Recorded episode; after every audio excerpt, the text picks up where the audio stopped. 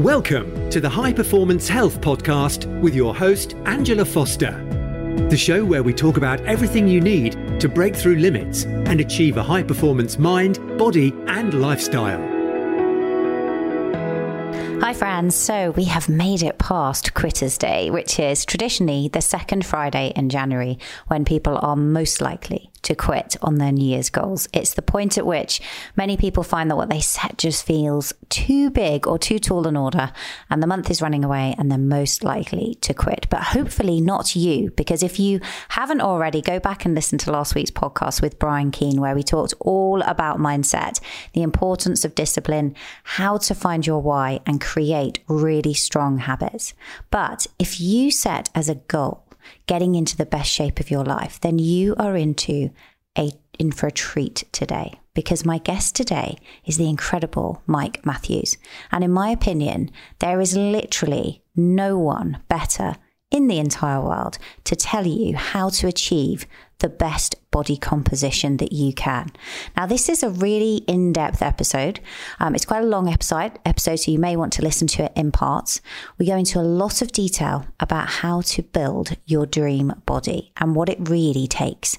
We also talk about what if you're new to fitness? How much do you need to do? In actual fact, a lot less than if you've been doing it a while. We talk about how many sets and reps you need to do per body part to really achieve your ideal physique. And importantly, we get into the differences between men and women. Now, as you know, if you've been following me for some time, you'll know that I talk about muscle being an organ for longevity and just how important it is to maintain and, if not increase, your muscle mass as we age. And part of that is by eating more protein. It becomes definitely more important for us, particularly over the age of 50. But as we get older from sort of 30 and beyond, we start to lose muscle mass every decade. And this is really important because muscle burns a lot more calories. But do you have to really spend hours and hours in the gym? No. Like anything, there is a science to this, and that's what you're going to learn about today. We also talk about if you want to really create those lovely, sexy curves as a woman or those bigger muscles as a man, how can you do that without gaining too much body fat at the same time? How much of a calorie surplus do you need to be in to do it? And do you have to do the gain stage followed by a shred stage? Actually, you don't. There's something very cool that Mike talks about, which is called flip flopping. And so you're going to learn about that in today's episode as well. So, Mike Matthews is a certified personal trainer and he's best selling author of Bigger, Leaner, Stronger and Thinner, Leaner, Stronger. Two incredible books. But the exciting thing is, he has just also released a brand new book for those who are more at the entry level as a more of a runway book to the other two. And that is called Muscle for Life. Get lean, strong, and healthy at any age. And it has literally just come out. He's also the founder of the number one brand of all natural sports supplements in the world, Legion. Um, he's a, he has a simple and science based approach to building muscle, losing fat, and getting healthy. And he has literally helped tens of thousands of people build their best body ever. And his work has been featured in many popular outlets, including Esquire, Men's Health, Elle, Women's Health, Muscle and Strength, and more, as well as going on Fox and ABC. He's also given listeners 20% off their first order of any of his supplements at legionathletics.com. You just need to use coupon code LEGION20. That's coupon code LEGION20. There's some incredible protein powders and fat burning supplements on there with no artificial sweeteners or nasties in them. And now, in this episode, as I say, we do get into a lot of detail, so I think you're going to gain so much from it. Don't worry about taking notes. As always, the transcript and the show notes are over on my website, angelafosterperformance.com. But for now, just sit back and really enjoy this listen. So I'm really excited to be joined by Mike Matthews today. Your books have been a massive inspiration to me, Mike, when I was, you know, back sort of five, seven years ago, when I was in the pits of burnout and trying to get my health back on track. I knew I had to get strong. And that was when I first discovered you. And um, it's been such an important part of my life, just strength training, getting really strong and understanding that women, we're not going to get big very easily. In fact, actually, if you want to have nice, sexy curves and get smaller, strength training needs to be a part of your life, apart from all the longevity benefits. So I'm so excited to have you here and chat to you today. First of all, a very warm welcome to the show. Yeah, thank you for having me. And uh, the bulky myth, you you learned about it and then you experienced it firsthand. It's great. I did, I did, and it is a myth. So let's start there. Why don't we talk about it? Why women obviously do fear getting bulky, and I think it is a real thing that you know yep. sometimes but my perception of it is actually your nutrition is not on point if you're getting bulky most of the time because there's a layer of fat that is covering the muscle that you're building. That can sometimes be the issue. Um, but you you're the expert on this so why don't you dive into what the bulky myth is? Yeah yeah that is that is the most common issue. I explain this i have a book for women called thinner leaner stronger for example and i explain this also in a i have a new book coming out called muscle for life which is uh, meant specifically for the 40 plus crowd and, and specifically for people who are very new to all of this stuff. And like any good myth that that persists, there is some truth in it. Uh, that's always that's always uh, the best lies are always not complete fabrications, right? And what is true is, and, and many women they've seen this, and so they'll go to the gym and they'll see women lifting weights who look bulky to them, and they'll think I don't I don't really want to look like her. I mean, it's cool that she's strong and that's great. She's here uh, training and she might be very healthy, but I I just would not be happy if I looked in the mirror every day and I and I saw that. So I'm not going to do that. And and I understand that line of thinking.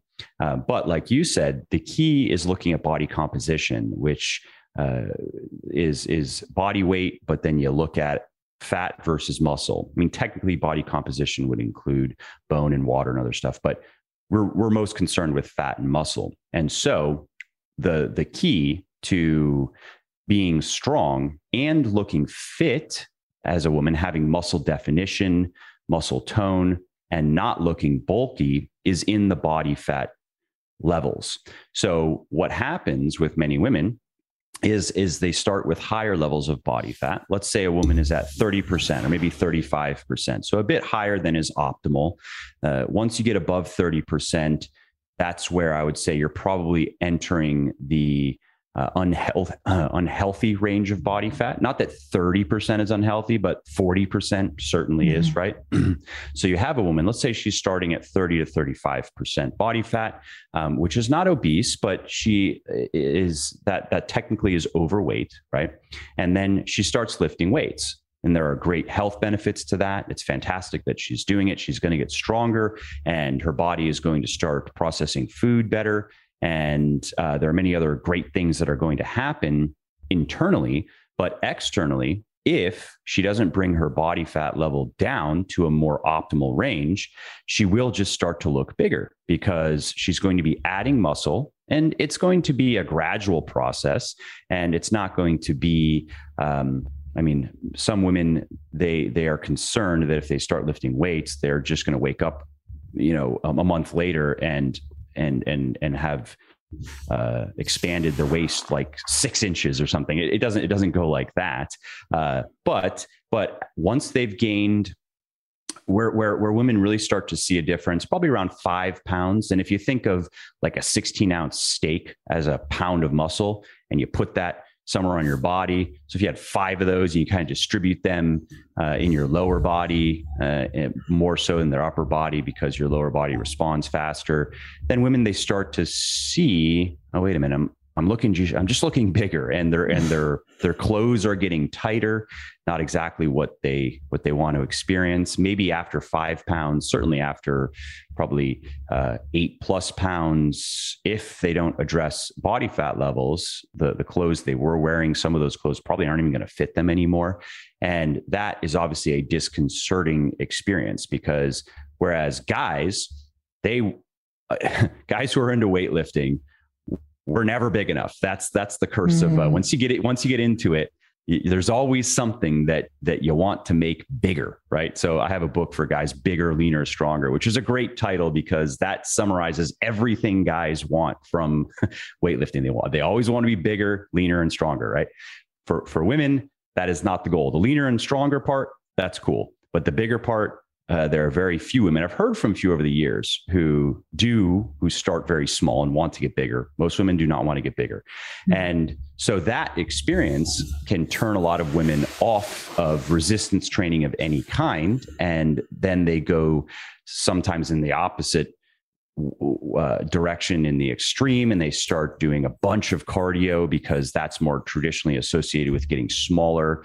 And then that often leads to starvation diets or just weird fad diets. And um, the the the change that they should have made though and this is what i a big a big message that um, since the beginning I've, I've been i've been sharing with women is is to understand that as you start to add muscle if you don't bring your body fat level down to a, a, more optimal range yes you will just get bigger and bulkier. If you do address your body fat levels and to put a specific number to it i've, I've worked with many many women over the years and these are everyday normal women. These are not bodybuilder women or fitness competitor women. Uh, these are women who um, they have a few hours per week to give to their fitness. It matters to them. They want to look good, feel good, um, but they have a life outside of the gym. And most of those women, the the look that that most of them are going for, if if I were to ask them to go on Pinterest and find a few pictures of what they would love to look like within reason, and don't don't send me uh, again like a bikini competitor on stage because that that is is is not it's not worth the suffering. Let's just put it that way. Mm. Um, uh, but but think of think of pictures of women at the beach, right? That that that is about twenty to twenty five percent body fat. So that's percentage of body weight that is fat. About twenty to twenty five percent. Some women want to be a bit leaner than that, which starts to look. Uh, it just is is more defined, right? But if you get to like fifteen percent body fat as a woman, most women would not like that. That's where you're going to mm. have noticeable vascularity. So there are probably going to be veins uh, in your arms, maybe even veins in your lower abdomen. Stuff that that guys generally are are into, mm. but but 15... it's interesting that you say that actually because I recently did my body fat percentage at the gym, but just with where you stand on it, you stand and you also have the handles. Yep. And I was quite surprised because it came up as like fourteen and a half percent body fat, and I would say do I? Oh, do I? Do I have some veins. I would say you can see my abs, but I'm not convinced that I would be that low. I think that could be an overestimation. And I know it has an impact with water, but I would say that I probably think I look good when I'm somewhere between 16 and 18%. And I think that's probably more realistic because I feel smaller. It looks nice in clothes. You can put a vest top on and feel confident. Um, but you're not so low. And it isn't, it's totally maintainable. That's the thing. I do want people who are listening to get that because I think you made a really important part at the point at the at the beginning is that these are women, and this is the same for me. I do not spend hours in the gym, and when you follow it properly, it is easy to maintain, particularly if you've got the nutrition eighty percent right. Yep. Um, you don't have to spend hours, and if you skip a workout, it's not going to change things overnight. Yep. Um, and you can maintain that level, right? Whereas bikini competitors is unsustainable and causes all kinds of like hormone disruption, stopping periods, thyroid dysfunction, just it, yeah, it kind of goes into a cascade. Yeah. Totally. Yep. Exactly.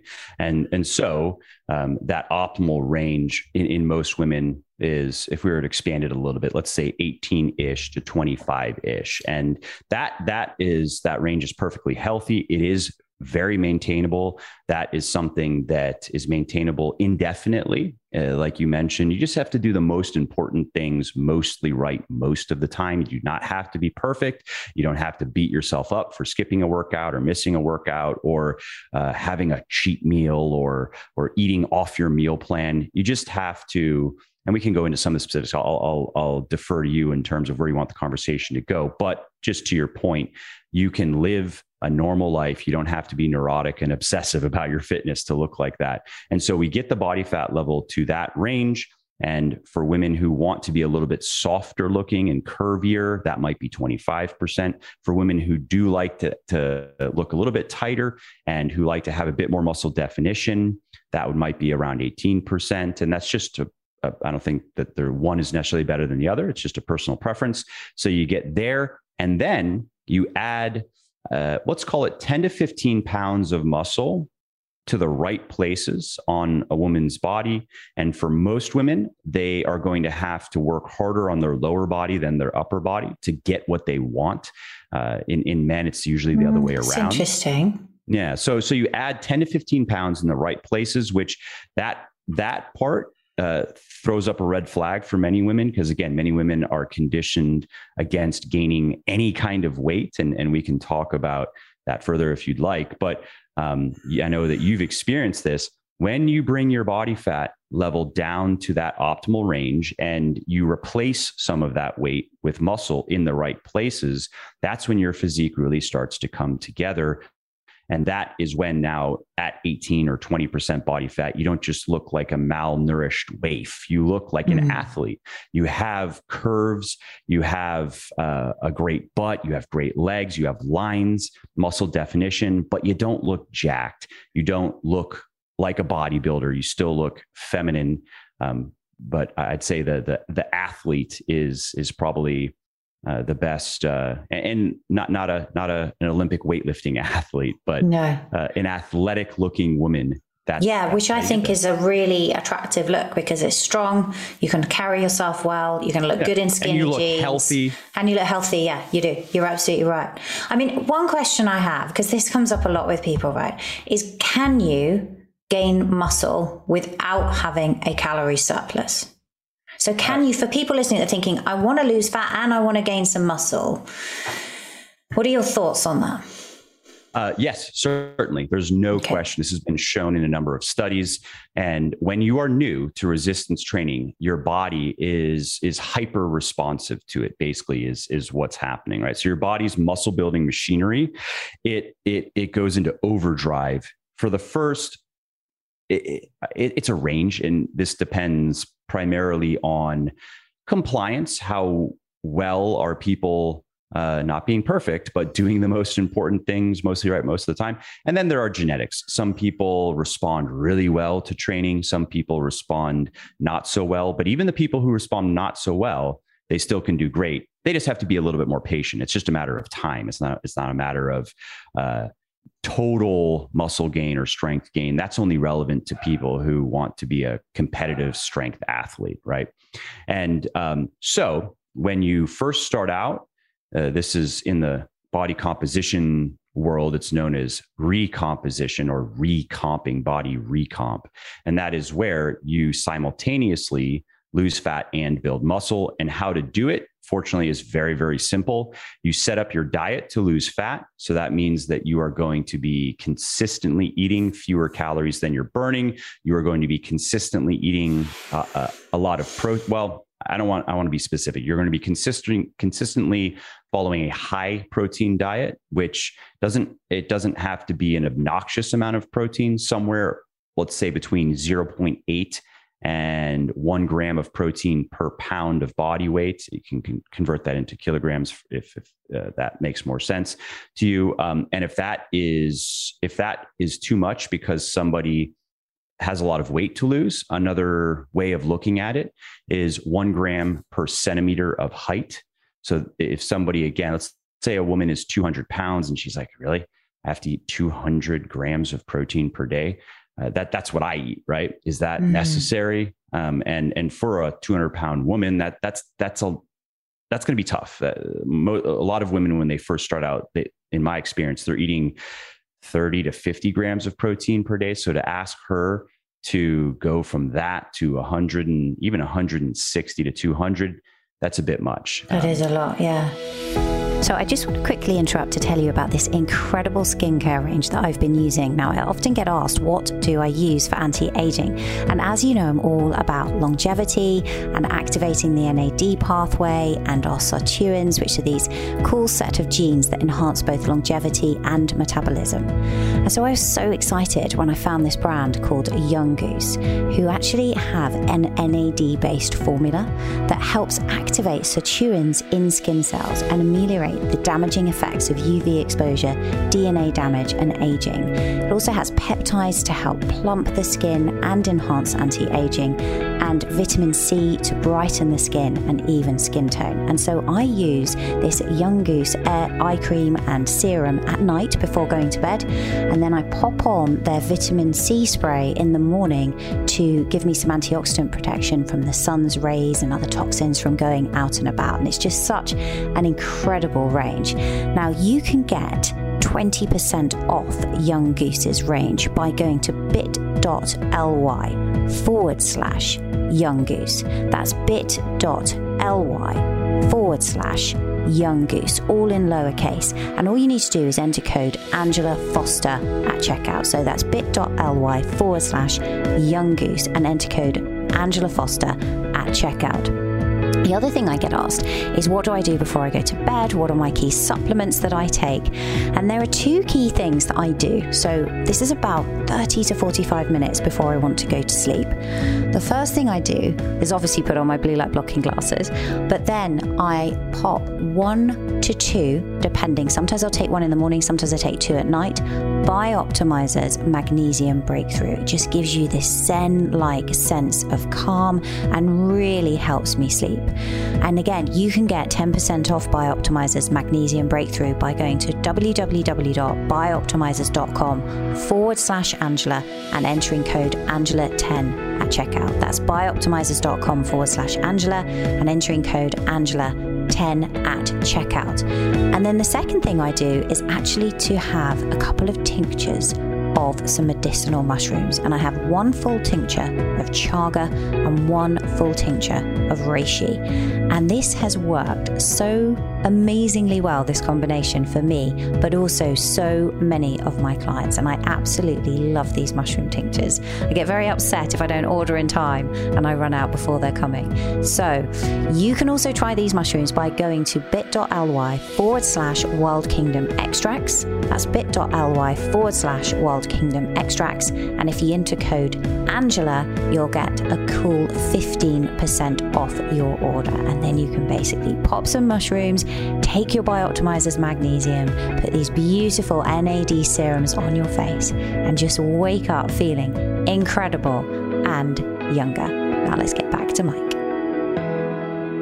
So, what would you do then with somebody who's already, if you're quite lean, like say I want to put on some muscle and I am 115 pounds and I'm 165 centimeters? Yep. Where would I go? Just somewhere in between, about 130 grams of protein yep. a day. Yeah. Yeah, exactly. Yeah. And, and yeah. There, there's a range there um, because you're, you're fit. Uh, you could probably get away with a little bit less protein okay. like you could probably you could go to 0.8 grams per pound especially if if you are maintaining or you are trying to gain muscle so you're intentionally overeating a little bit um, if you were wanting to to lose fat it would probably be smarter to to go a little bit higher because you're fit and you have a fair amount of muscle so probably make a make sense to go, I would say at least 120 or so, maybe 130, uh, but not too important as long as you're in that range of you're around 100 grams, ideally a little bit higher. What would be a problem though is if you're eating 50 grams a day, for example,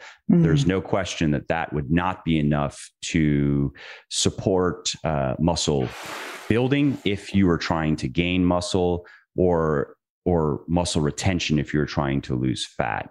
And so, so for women wanting to lose lose fat and build muscle at the same time, you set up your diet for losing fat, and then you train um, in the gym for building muscle. And I think that's a good way actually to look at the primary functions of diet and training.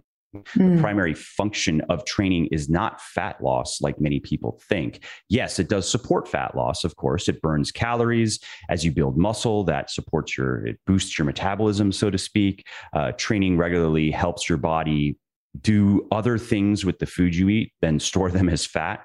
So training supports fat loss, but most of the fat loss is going to come from nutrition and controlling your calories, controlling your protein. And then the primary function of training is to support muscle building or support muscle retention. Maybe you're at a point um, where you don't really want to gain any more muscle. You're actually pretty happy with how everything looks and you want to maybe you want to get stronger or you want to find of course ways to enjoy your training but in, in women in men it rarely happens most guys they always want something to get bigger um, but it's more common with women to get to a point where th- they can't point to anything on their body and say i want more size there. And hmm. and then and then the game becomes uh, of course maintaining what they have. And so in the gym then what we would do is we'd have uh, this this person this this is for men and women but we'd have this person spend most of the time that they have available for exercise on training their muscles. So we want to that's resistance training progressive overload just the, the, the fundamentals of good strength training good resistance training and that then drives the muscle growth and setting up the calorie deficit and controlling protein. That drives the fat loss. And they can have their cake and eat it too uh, most people for 6 to to maybe 12 months. And then after that it gets a bit harder and you, you can't effectively recomp anymore. But what's cool about that is if you do a good job in your first 6 8 10 12 months that's enough time to to really transform your body. And so it's pretty rewarding. That first year is a lot of fun because you're seeing major changes in the mirror, you're seeing major improvements in your performance in the gym. And then things they get a little bit harder after that. But by then, you've you've already you've already gained so much momentum and you've already established the habits and you've already completely changed your lifestyle that you're, you're not discouraged by the fact that it's not as easy as it once was.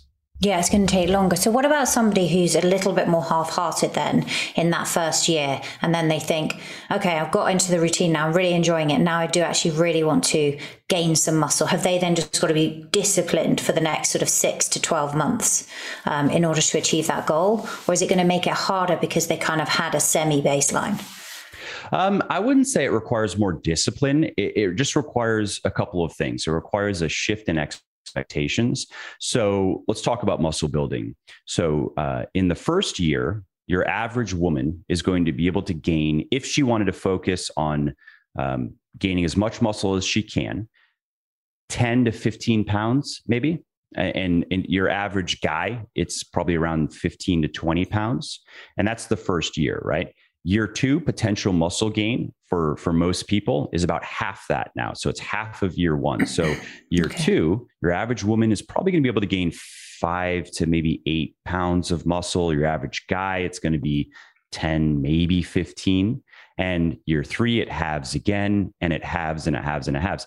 And that sounds almost too tidy to be true. It sounds like, oh, that's convenient. But there's quite a bit of research behind that. And it, and it, it, it really does uh, play out that way.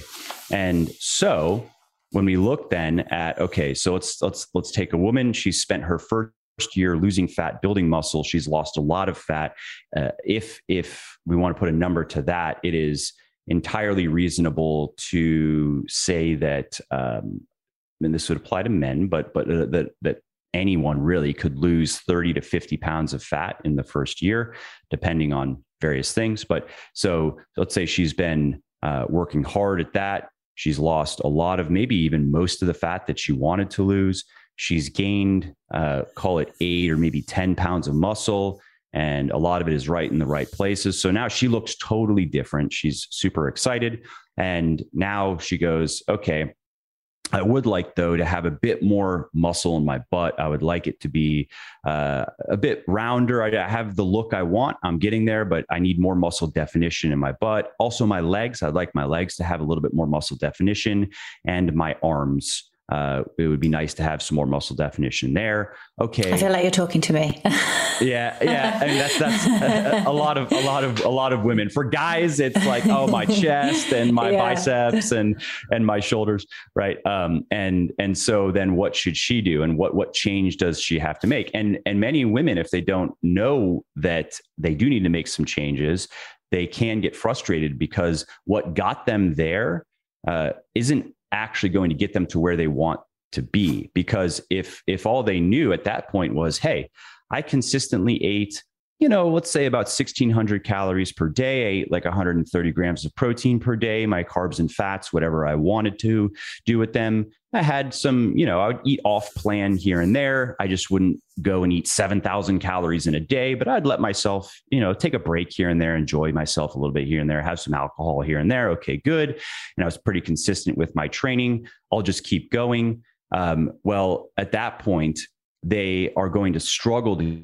continue to gain muscle is is, ah, okay. is, the, is the problem and and some some women they they understand that and they say okay i actually don't really i'm okay with my body fat level uh, and and i don't really want to restrict my calories anymore um, but i do want to gain this muscle and so what they'll do is they'll bring their calories up to a more maintenance level which is just kind of where they're they have an average number of calories that they're burning every day. They're eating around that, not having to be perfect, but just around, let's call it 2000, where their, their daily intake is fluctuating between 1900 and 2100 and their weight now is stable. They're not really gaining. Of course it fluctuates day to day especially especially with with women. Um, there are there are big fluctuations every month but if you look at daily averages over time it's just kind of the same.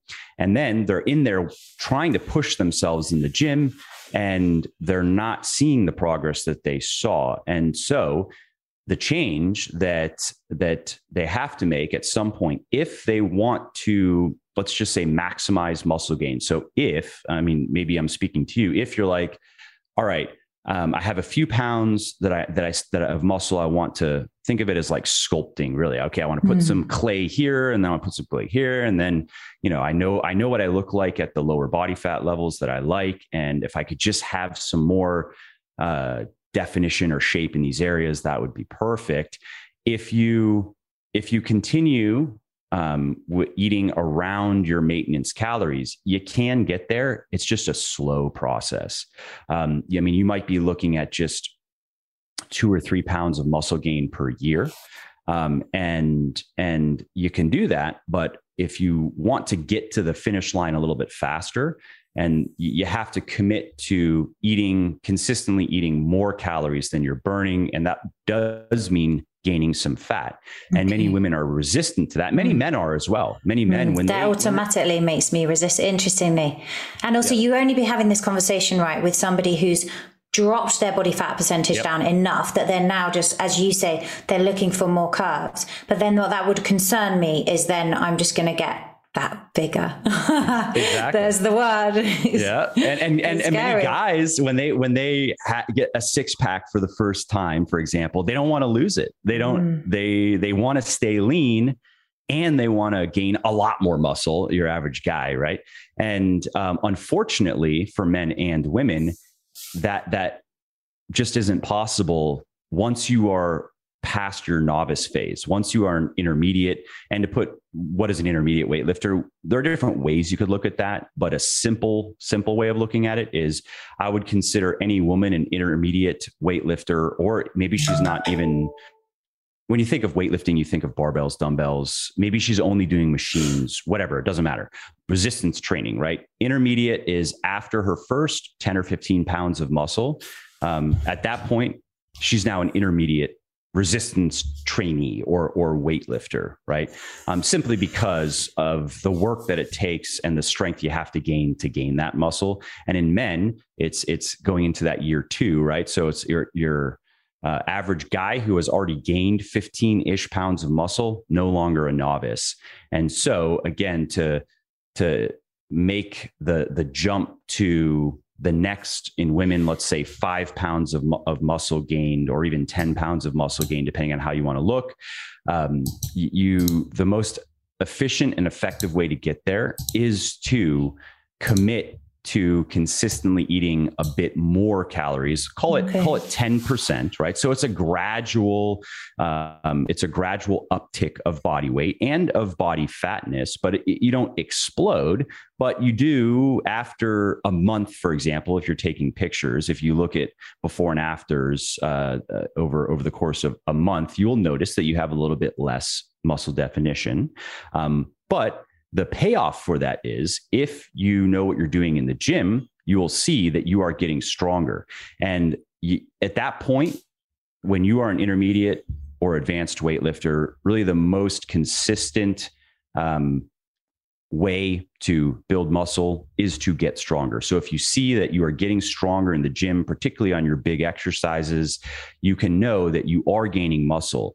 You you don't you're not sure when you look in the mirror because inevitably this happens for men and women. When you are lean gaining like this, um, you'll wonder, am I am I getting bigger muscles or am I just getting fatter? Am I just mm. wasting my time? And and many people, if they in, interpret it as it looks like I'm just getting fatter, they then go back into dieting, they get rid of the fat they gained, and then they go back to their their previous maintenance, and and then they they uh, often they can be happy-ish but now they want to go to that next level and they don't know what to do and so the key is committing to staying in that calorie surplus, being okay with some fat gain, knowing that you know exactly what to do to get rid of that fat. This is this is temporary, um, and eh, just accepting that um, maybe you don't look exactly as you want to look. But again, we have to think of this as as as creating a, a statue, as as sculpting, right? So um, it takes time to get to the final finished product, and you and you, if you get too frustrated along the way, then you might abandon the process. And you can also look to some of the the benefits of being in a consistent calorie surplus. Like for example, you'll have your best workouts. Uh, in, when you're in a calorie surplus, especially after your first month or so, and your body's muscle building machinery is really humming along because that's what it does. It's just having the slight surplus of energy. It allows your body's muscle building machinery to work at its maximum capacity, basically, because um, when you look at it in terms of energy demands and priorities, the top priority is to stay alive, right? Mm-hmm. So if if energy is restricted, that's mild starvation. That's how your body mm-hmm. views it. It is being mildly starved, and unfortunately, it doesn't know what your intentions are. It doesn't know that this isn't going to go on forever. Don't worry, don't freak out. We're just going to do this for a little bit so we can look good. Your body, it just has, unfortunately, it just has mechanisms built in to try to get out of the calorie deficit because it knows that if this continues for too long, we're dead. That's it. We're not going to make it. Mm. And that's mm. true, right? If you were to consistently restrict your calories indefinitely, eventually you would lose so much body fat that your heart would stop and you would die. That that's what would happen, right? So your body it, it kind of overreacts in a sense uh, because it doesn't again know that that's not going to happen. We're just doing this for a little bit to get leaner, right? And and so muscle building is not high on the list of priority. The muscle building machinery, when when energy is restricted, it doesn't get very much uh, priority, and rightfully so. And so you can be trying to provide that stimulus. You're training, you're telling your body, come on, build muscle. Come on, let's do it. Let's do it. And it refuses to, let's just say, like the muscle building engine, it has, you know, eight pistons. It refuses to fire more than two. It just says, no, until until you give me more mm-hmm. food, we're not going to do it. And then on the other on the on the other side of that coin, then when you are giving your body more energy, a little bit more than it needs, it has the luxury of firing all eight pistons, so to speak. So then when you're training, your body goes, okay, we have enough energy to support all organs, all important physiological processes. Uh, we're not in a mild starvation mode. Okay, we can we can afford to uh, fire up the the the full the full potential of of this uh, this machinery. And, and how long would you recommend with that bit then? Because presumably then you've got to do a shred at the end, right? Yeah, and you've yeah, gained exactly. the muscle. How you long would you need to be in that phase, or how would you how would you get there? Because what's striking me actually is for those listening, we're recording this in December, is and and you've got your new book coming out in January, so this is actually a good time to release it because for people who are already at that stage where they've got a baseline, this could be a really good time in winter when you're a bit more covered up to gain the muscle and then strip it off before summer. Would that be enough time? Yep. And that's how a lot of people do it. Once it gets cold and they're wearing more clothes and um, so a lot of those clothes are comfier. You know, we're talking about, you know, sweatpants and sweatshirts.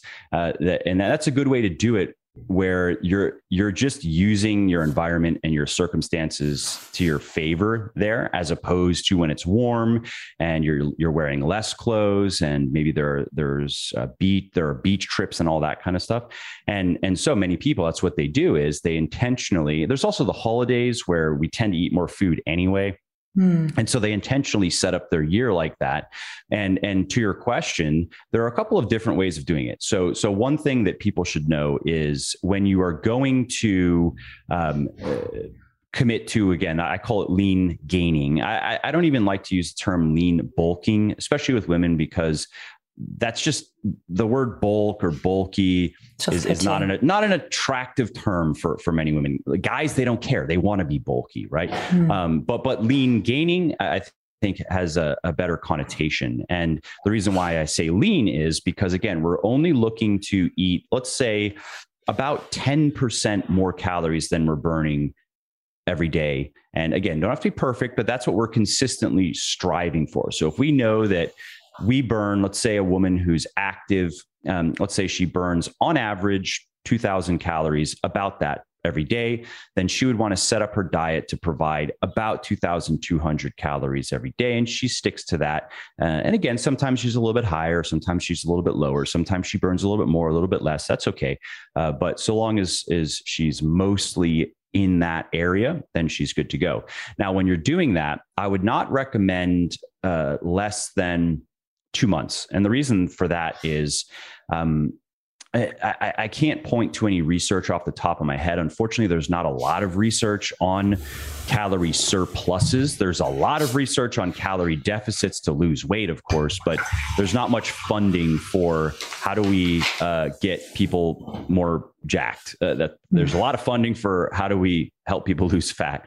Um, but from from working with a lot of people over the years and also in my own personal experience it, it seems when you when you flip into a calorie surplus it takes a couple of weeks to get up to speed, so to speak, uh, to to you you you start to notice the positive effects after a few weeks. You start to progress in your workouts. You start to many people they report more energy, just in general. They feel a little bit better. They sleep a little bit better, and all of that then turns into even better workouts. And so, if you were to mm-hmm. only do it for four weeks, let's say, you're going to benefit to some degree. You are but you are kind of just coming into what is um, going to be probably the most productive phase of this lean gain and then you're you're you're flipping back into a calorie deficit so it's not optimal i would say it makes it makes sense to go at least 2 months and then as far as how long you can go there's no pat answer you could go I mean, personally, I haven't done it in a while um, because I'm at a point where I can't really gain much more muscle and strength anyway. I'm happy with how I look. I like my workouts. I stay lean. It works. But the last time I was, it was about five or six months. So generally, I think four to six months is a is a good target because you are going to be gaining body fat consistently, small amounts, but consistently throughout this period you also are probably going to have to raise your calories throughout this period, just like how when you're dieting for a longer period of time, you have to gradually lower your calories to continue losing weight. Everybody has to. That's just how it goes. When you're trying to consistently gain weight, as you are just how your body kind of fights against you when you're losing weight, it actually fights against you when you're gaining weight too. It has mechanisms to try to reduce your calorie intake to try to increase activity levels because your body really just wants to stay the same. It, it's striving for homeostasis. It doesn't want to get smaller per se. And this is at a more mechanistic biological level. It doesn't want to get bigger. And so what happens is um, as you are eating more food, you're gaining weight, you're gaining muscle and fat. And most people, when they're doing a good job, they can gain muscle and fat at a ratio of about one to one. So for every pound that they gain, it's not a pound of fat. It's probably in most people about a half a pound of muscle, a half a pound of fat. The body, though, you know, what what what happens with many people is they just naturally start to move more, um, and they don't even necessarily notice it. Uh, they just have energy and they're moving more. They're fidgeting more. They're walking around more. They're more inclined to maybe take the stairs or walk somewhere rather than if it's a short distance then ride. And so what happens is as energy expenditure goes up, it it then matches energy intake, no more weight gain, right? So then you have to start eating a little bit more. And to put numbers to it, for example, the last time I, I did a lean gaining phase, I started around 3,300 calories. And I, I ended after four or five, six months, something like that. I ended over 4,000. And oh, that, wow. that, that's what it took to just wow. keep my, yep and, and and we're only looking to gain about a half a half a percent of our body weight. Um, so in that period, Mike, what did you what did you gain in terms of muscle, and how much fat did you put on in yep. that period, and then how did you get the fat off?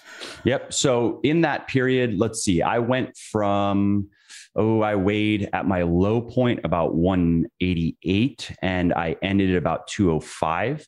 Um, and and there were a, a, couple of unnecessarily large. I, I, I just for fun was eating like 6,000 calories for dinner. Because there was a point at the end of that cut where I kept on losing weight and I was bringing my calories up. And I was like, all right, I'm just going to go crazy and, and see if I can finally stop. Uh, let's see what happens. Right.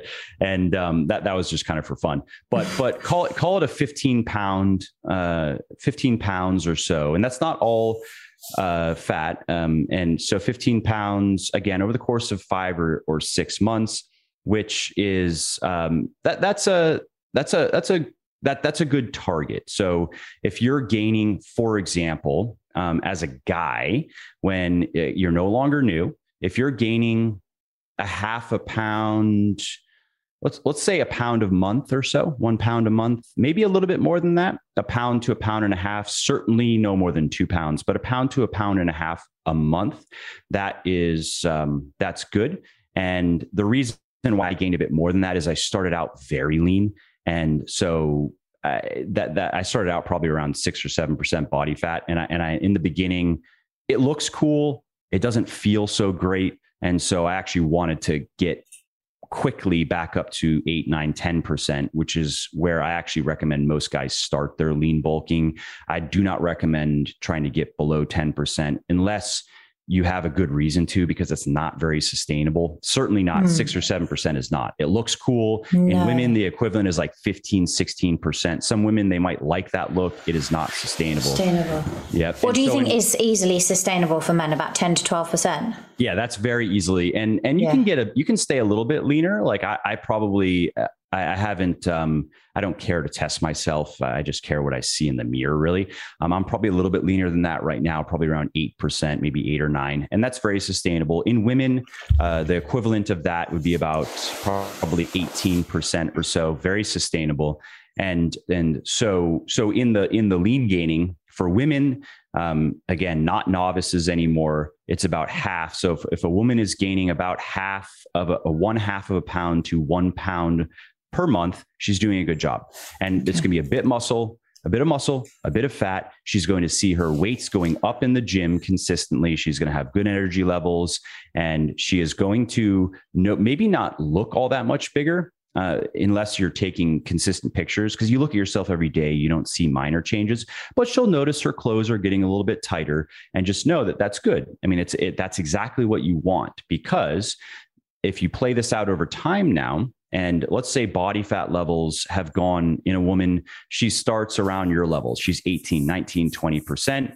And she's now up to 25, 26, 27%. And this is over the course of, of four, five, six months. She's gained a lot of strength in the gym. She knows she's gained muscle because at that point, she's not going to be gaining strength without gaining muscle. She looks a little bit bigger, maybe than she would like to look, and her clothes don't fit maybe as well as she would like them to fit it, that that's where the winter comes in though. Maybe then that is less of a of an issue because again wearing baggier com- more comfortable stuff um, and then she goes okay now uh, and this is uh, that's about where i'd recommend cutting it off is not going much beyond 25 6 7% in guys i don't recommend going much beyond 16 17 18% not because it's harmful per se you're not going to harm your health but what I've found with many people is if a woman allows herself to go beyond, let's say it's someone like you who the look you like, it requires you to be lean, not not unhealthily lean, but lean.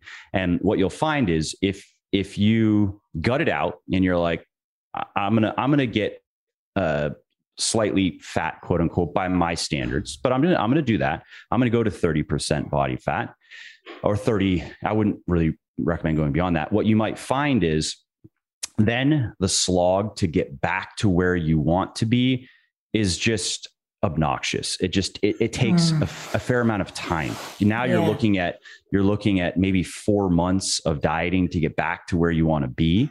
And so um, some and if people, you cut it off to five or six months and you then want to get back, how quickly do you think you can get back to lean? Because do you know why I'm so interested in this? Because I'm this is something that is my goal in the new year is yeah. to gain some muscle, and I think it's not going to be easy. But when you're saying this, inside I'm quietly slightly terrified that I'm gonna yeah yeah get bigger and I'm just thinking should I just stay how I am but then it's going to annoy me as well because I kind of do want a bit more curves so yeah, yeah. So uh, I, there are a couple of, of ways of setting this up, right? So one is just to commit to a, a lengthy, it could be four months, five months, six months, um, lean gaining phase and setting up so then you have maybe a two or three month dieting phase to get back to where you want to be. And uh, you could do it that way.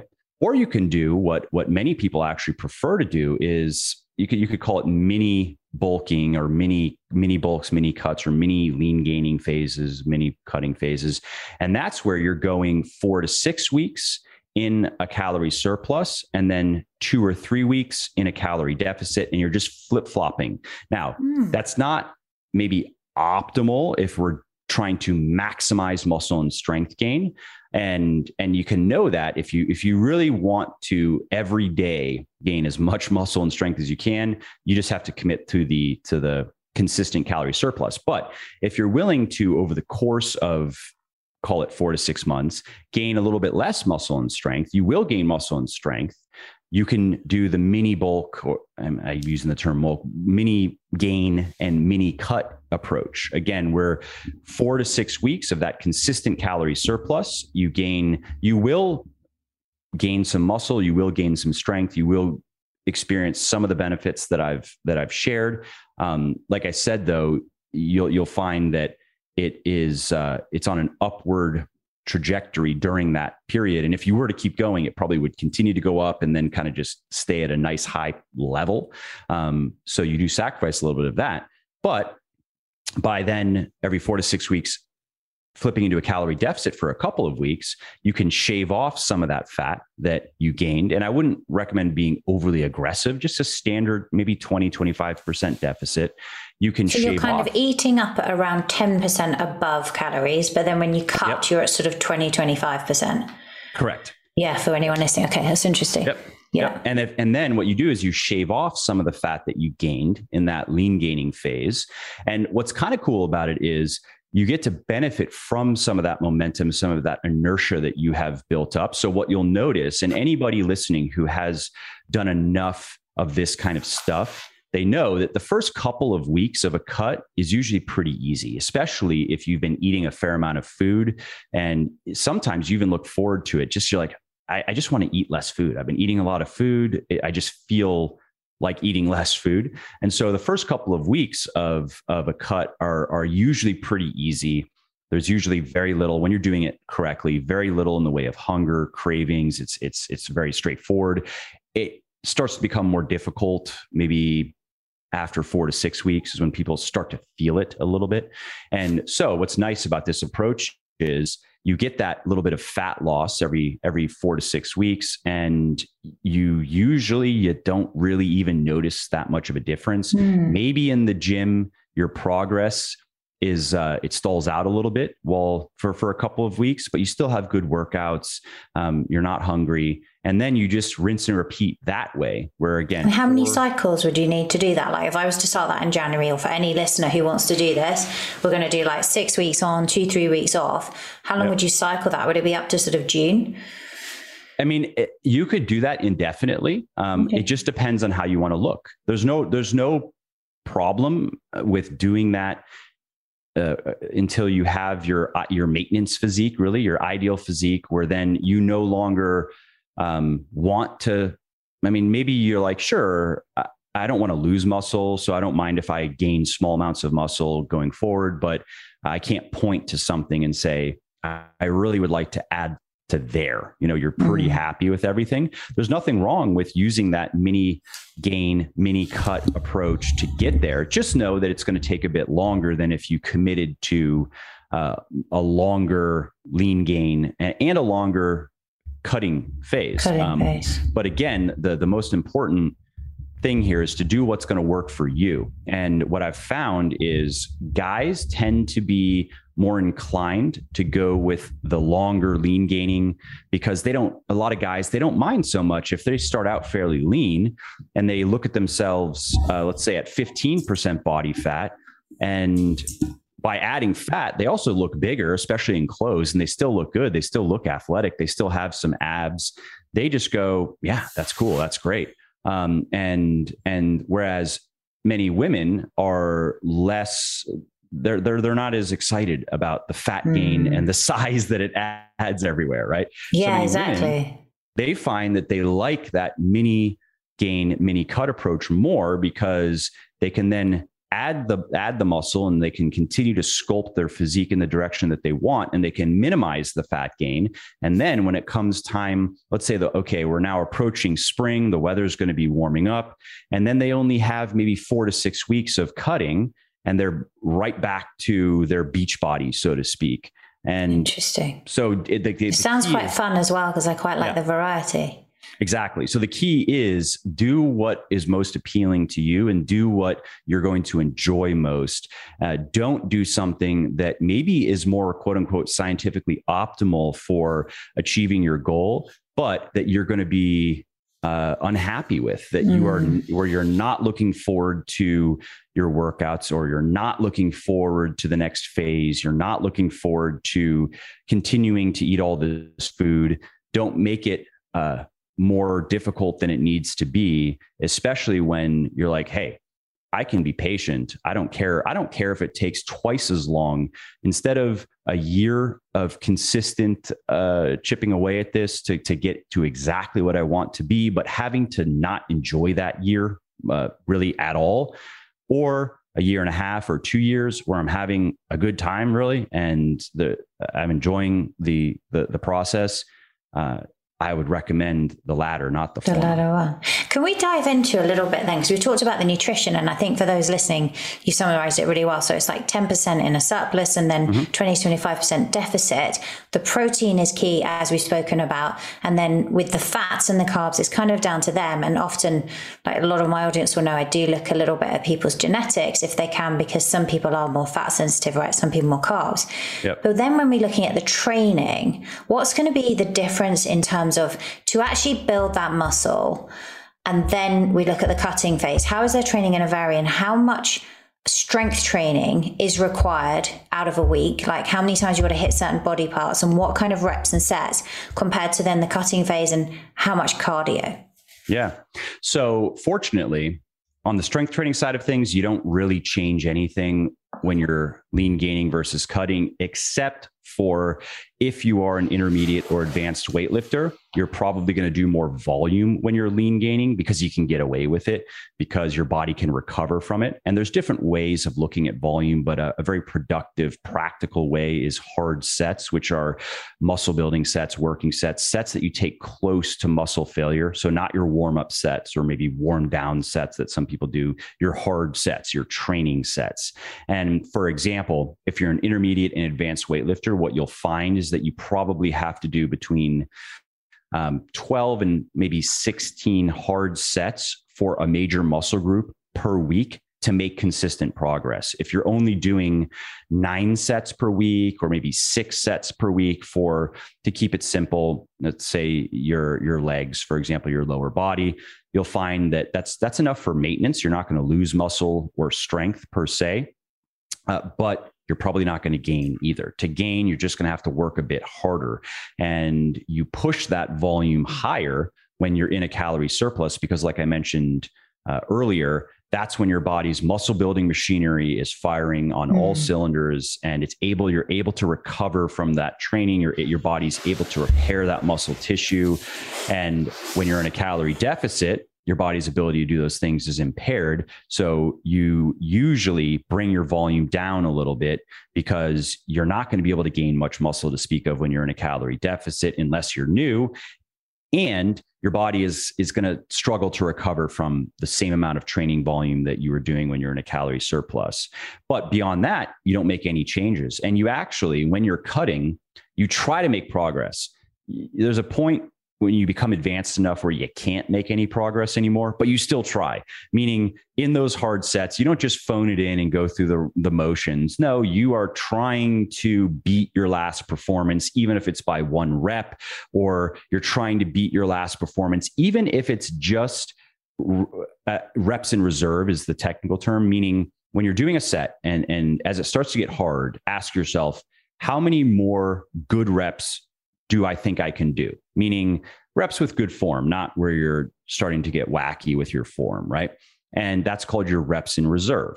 And if you grabbed, let's say you're squatting 100 pounds and you do eight reps and it's getting hard and you're you're thinking to yourself all right how many more good reps do i have and and i recommend in most of your training especially with the bigger exercises leaving probably about two good reps still in reserve. Certainly one. I do not recommend consistently, for example, pushing to a point where you feel like that was it. That was my last good rep. If I try to do another rep, I'm going to fail. Okay, that's interesting. Yep. And certainly not pushing to absolute failure. You can do that with smaller uh, less demanding exercises like okay fine if you want to do that if you want to push very close to failure on your biceps curls not a big deal or your dumbbell side raises not a big deal but your deadlift I, I do not recommend that as a consistent um, is this because of the risk of injury or the taxing of the central nervous system okay both. It's the risk of injury, and it's not only the taxing of the central nervous system. That's actually less of an issue than the you have fatigue in in um, the the muscles that you're training. You have also uh, it, it, places a lot of of demands in terms of muscle damage and and and repair and recovery, and it's just gonna. And this is a mistake I, I made uh, I, when probably about let's see 10 years ago or so and i was training too hard too consistently and i started to have more um, repetitive stress injuries and I got some biceps tendonitis and I had hurt my SI joint deadlifting doing exactly this, making this mistake, mm. pushing too hard, too consistently on my de- on my deadlift. Now, 10 years later, I'm 37 now. So when I was 27, of course, I was in my physical prime basically. I was I was as physically invincible as and that's anybody. When you're in your 20s, you're basically invincible. You're as invincible as you're going to be in your life right? And so even then i was i was running into some problems though in my invincibility days. But now 10 years later i do not make that mistake anymore. I'm always leaving at least one or two good reps still in the tank. And i'm stronger now than i was then relative to body weight and I rarely ever have even nagging aches and pains. Sometimes you get a little bit here and there. That's inevitable. And there's nothing that doesn't mean you're doing anything wrong, but I would say I'm uh, I'm consistently now more functional. And one of the major changes was this point. I stopped. It, it took discipline really because it is kind of fun and you want to get in there and you want to mm. give it your all. But I consistently now train a little bit less intensely. It's a little bit, it's still, and, and research shows actually that as far as gaining muscle and strength goes, it's just as effective to go up to that point again where you're approaching failure, you're a rep or two, or maybe even three reps away from failing. So it's hard and you know you're working but you're not working to the maximum capacity right. that is just as effective as consistently going to failure so ironically by going beyond that point of one to two good reps left you're not really getting much for that effort. And this is doing. per set. You would leave a little bit yep, in reserve. Every set. every, every set. And yep. what rep range are you looking at, or do you change them depending on the muscle group? Because I remember doing a personal training course and learning that, you know, for strength training, it's like one to five reps, but you're not increasing size. And then hypertrophy was sort of eight to 12. And then endurance reps, you can get there, but you're doing for, for the smaller muscle groups, maybe more often you're doing like 12 to 20 reps. How would you split that out? So someone's trying to put on muscle, where would they be working in terms of rep ranges? Yeah, that that's a bit of an outdated model. Um, it's it's it's like like like the bulky myth. It's not entirely wrong, but it's not entirely accurate. What's more accurate is, and this is I would say a, a better representation of the current weight of the evidence is you can gain muscle working in any rep range, really. Okay but it requires a certain amount of volume. And that's the that's the kicker, meaning that, and I'd mentioned this, when you're new, you can get away with just maybe nine ish, maybe 10 or so hard sets per major muscle group per week. And you could even do all of those hard sets in one session per week, meaning not that you have to follow a body part split, but you can do perfectly fine with a body part split when you're new. There are reasons to, to set things up differently, and some of that comes down to personal preference. But now, as an intermediate uh, or advanced weightlifter, let's say you have to do like for me to make any progress, I'm looking at 15, 16 hard sets per major muscle group per week. And for the more stubborn muscle groups, I probably would have to do upward of 20 or so, which means that I would have to do less of everything else. And you run into a couple of problems now when you're having to do that much volume if you're only trying to do heavy, heavy weights. Let's say you're just mm-hmm. trying to do threes, fours, fives, maybe some sixes, and that's it. Let's say for your lower body, 15 hard sets per week. That is going to put a lot of demands on your joints in particular. That's what you're going to find is your your your knees are probably going to start hurting, your hips are probably going to start hurting, your back is going to probably start hurting, especially if you're doing the same thing with your deadlifting and your and on your other pulling. And so what you'll find is it, it, it becomes impractical to try to do all of your training in that heavy heavy rep range. And so this is one of the reasons why periodization, which is a, term that just means focusing on specific things. If we just take a general definition, sp- focusing on specific goals uh, in specific periods of time. And in weightlifting, when we when we periodize our training, generally that just refers to changing rep ranges, and there are different ways to do that. But working in a variety of rep ranges has been shown to be more effective for strength gain in particular.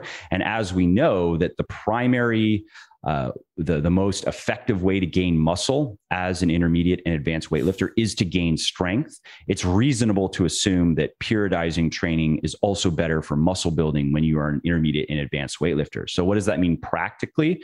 Um, if, if we wanted to just give like a, a good rule of thumb, I would say that um, a good setup is probably about 20 to 30% of your lifting is in is our, let's say four to six rep range. So that's like 80 to 85% of one rep max pretty heavy right? Um, 20 to 30% is going to be at the higher. So call it 10 to 12 i don't see a reason to go much beyond that. That's probably around 65 to 75% and then the bulk of your training is going to be in that seven, eight, nine, 10 rep range. So the the depending on how it's set up, it could be 60% of your training or or a bit less if you're doing a little bit more of the heavy and lighter stuff. And if you approach it that way, I do think that that's probably most effective for muscle building, and it allows for consistent strength building as well uh, for intermediate and, and advanced weightlifters. And the reason why I keep saying for intermediate and advanced weightlifters is research shows that novices do not appear to benefit from periodization, and there are probably a couple of reasons for that. One is what I mentioned earlier when we start training our bodies hyper responsive and your average girl or woman she's going to be able to gain 10 or 15 pounds of muscle in her first year. Your average dude 15ish pounds. And we know that you don't need to periodize your training to do that.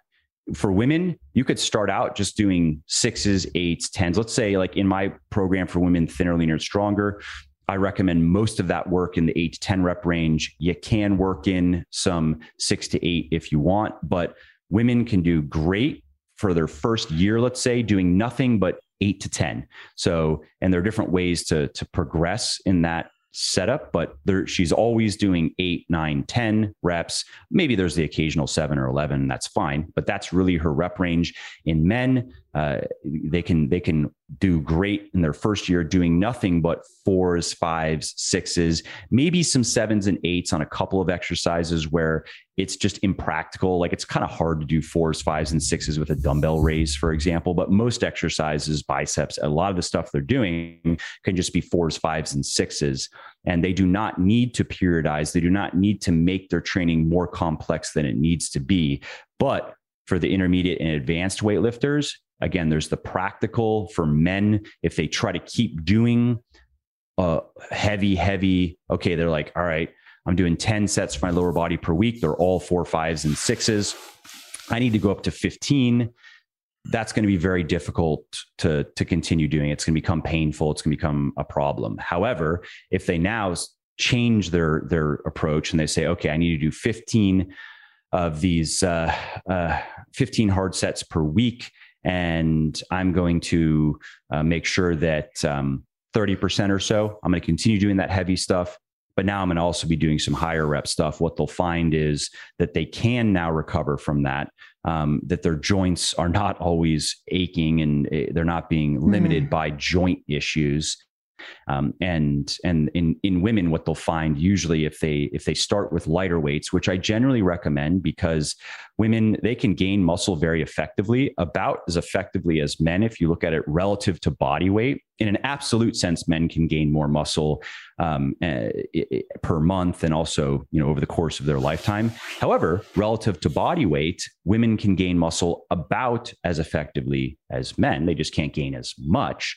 And so, what I've found is that because women start out generally a lot weaker than men, where a guy can uh, your average guy, he's going to start out bench pressing maybe 85 to 100 pounds. Your average gal maybe the bar, right? 45 pounds, maybe not even. Maybe they have to start with dumbbells.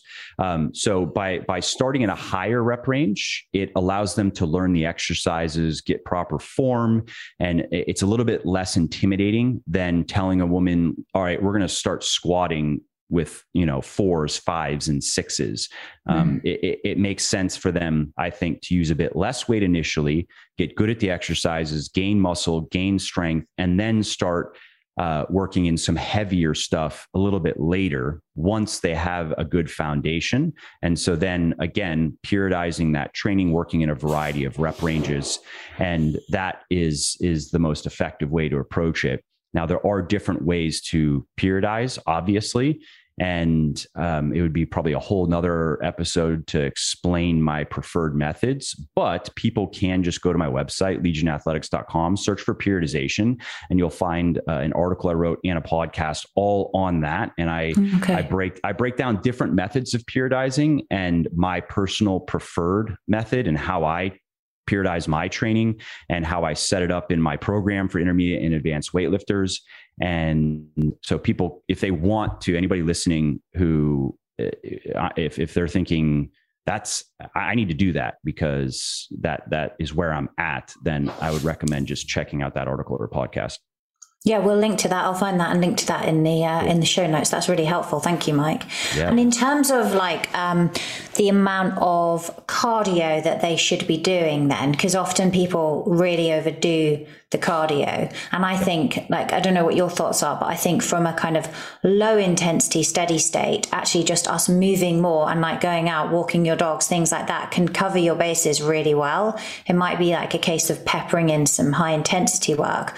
I'm just curious what your thoughts are when you're trying to gain muscle, when you're trying to lose fat, how much cardio you should be doing.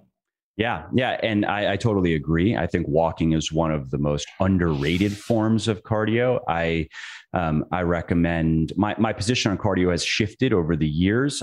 I was once more pro high intensity interval training, especially when the research was suggesting that it might have some particularly unique fat loss benefits in addition to the extra calorie burn, but it it appears that that's not the case, that those theories didn't pan out, and it mostly is just burning more calories. The downside to high intensity work, true high intensity work, and by that I mean if you look into the literature and, and you look at the types of workouts that these people are doing, um, when you are doing a high intensity sprint, it is really supposed to be an all out maximum 10 out of 10 effort.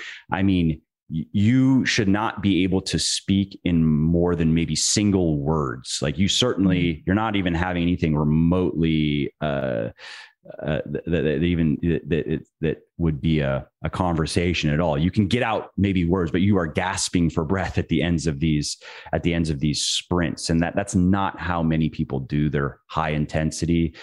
Uh, it's maybe like high-ish intensity and it's more so, vigorous exercise isn't it rather than exactly. high intensity yeah right right it's where again if you can get out full sentences before having to get a breath you're not going hard enough in, in your sprints, right?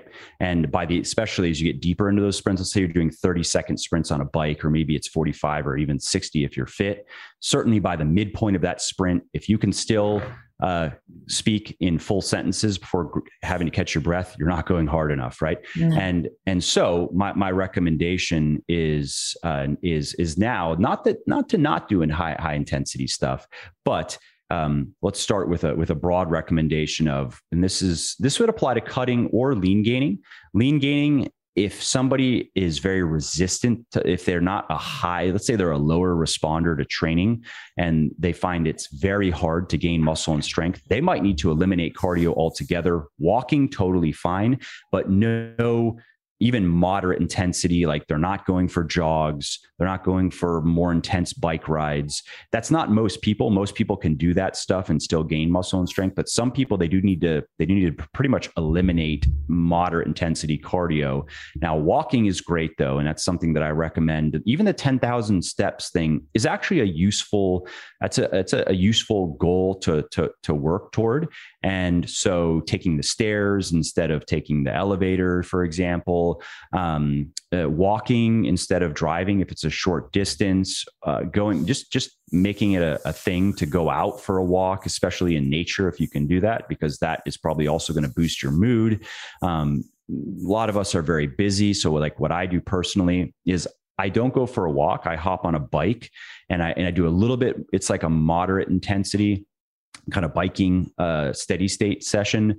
Um, but usually I'm doing some sort of call because every day or so I have at least one or two or three work calls that it's not inappropriate for me to be kind of breathing. I can have a conversation, but clearly I'm doing something. I wouldn't do it mm-hmm. on a podcast, but if it's a uh, a work call related to my sports nutrition company and I have to coordinate with my you know my people or whatever, totally fine. Or even sometimes it's calls where people I'm just telling them, hey, I'm on a bike so you're going to hear me breathing a little bit, just so you know. And they're like, "Oh, okay." Uh, but I can, kind of, I guess, I can get away with it. So like, "Oh yeah, he's like a fitness guy." So he's a fitness guy. I guess, but it's also guess, a really good use of your time, right? Because otherwise, exactly. people have to try and find the time to do this stuff. So it's exactly. actually really good.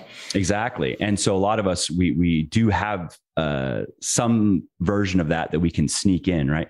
And so, so walking is great. You you can't overdo the walking, really. So as much as you want to walk, uh, whether you are uh, lean gaining or cutting is uh, is totally fine. Now, of course, if you're walking 20 hours a week, okay, that, that's going to be a bit of an issue. If you're walking so much that you're sore from it, okay, that's a bit much, but you got to do a lot of walking to get mm. to that point, right? Sure. And and it burns a few hundred calories an hour as well. So that's that's not bad. That's not bad. And if you want to increase the calorie burning, a real easy way to do that is to add some weight. So throw some books in a backpack, for example, and that or a weighted vest, right? I do that sometimes. Sure. Yep. And that. I noticed that walking actually, like even in a fasted state in the morning, is amazing. It lowers your resting pulse quite dramatically if you haven't, you know, if you haven't done it for a while. Yeah, yeah, it'll build your cardiovascular capacity. And adding weight, weighted vest, um, ankle weights, or again, if people want just a, I mean, if they if they would feel a little bit maybe self conscious uh, with ankle weights or or a weighted vest, or they don't want to buy anything, again, just throw some throw some books in a backpack, and and there you go, and and that that would be preferred we would call that rucking uh, would be i guess the the term. And you can you can boost your calorie burn that way. You can walk a little bit faster as you get more fit. That also of course increases calorie burn. So you can you can get a lot of mileage from walking and more uh, let's say higher intensity. So let's say now we're entering the range of like what I'm doing, maybe a four or five out of 10, where I can have a conversation, but I am having to catch my breath a little bit. You can hear that I'm breathing, I'm exerting myself. It's not obnoxious, but I wouldn't do it on a podcast. It would be weird, right? Um, whereas walking, you probably if you're if you're walking leisurely enough you could have a conversation and somebody probably wouldn't know if you have decent cardiovascular fitness so that now if we enter that type of cardio i would recommend not doing more than one half of the amount of time you spend training your muscles. So, if for the moderate or the walking, the walking is as much. The walking, like. I would say, is unlimited. Yeah. Just don't do so much that you are sore. If you're yeah. getting sore from all your walking, that's a bit much. But um, so walking, let's just say that's unlimited. But now more cardio as people think about it, where they hop on the elliptical and they're kind of going at it. They hop on the bike, going at it, going for jogs and that that kind of thing. Let's let's limit it to about half of the time that you spend training your muscles. So if you're training your muscles four or five hours per week, let's limit the cardio to two ish hours per week, the moderate intensity cardio to two ish hours per week. And then, and that would that would that would apply to both cutting and lean gaining as well. And then for the high intensity stuff, I would say no more than about an hour per week, period.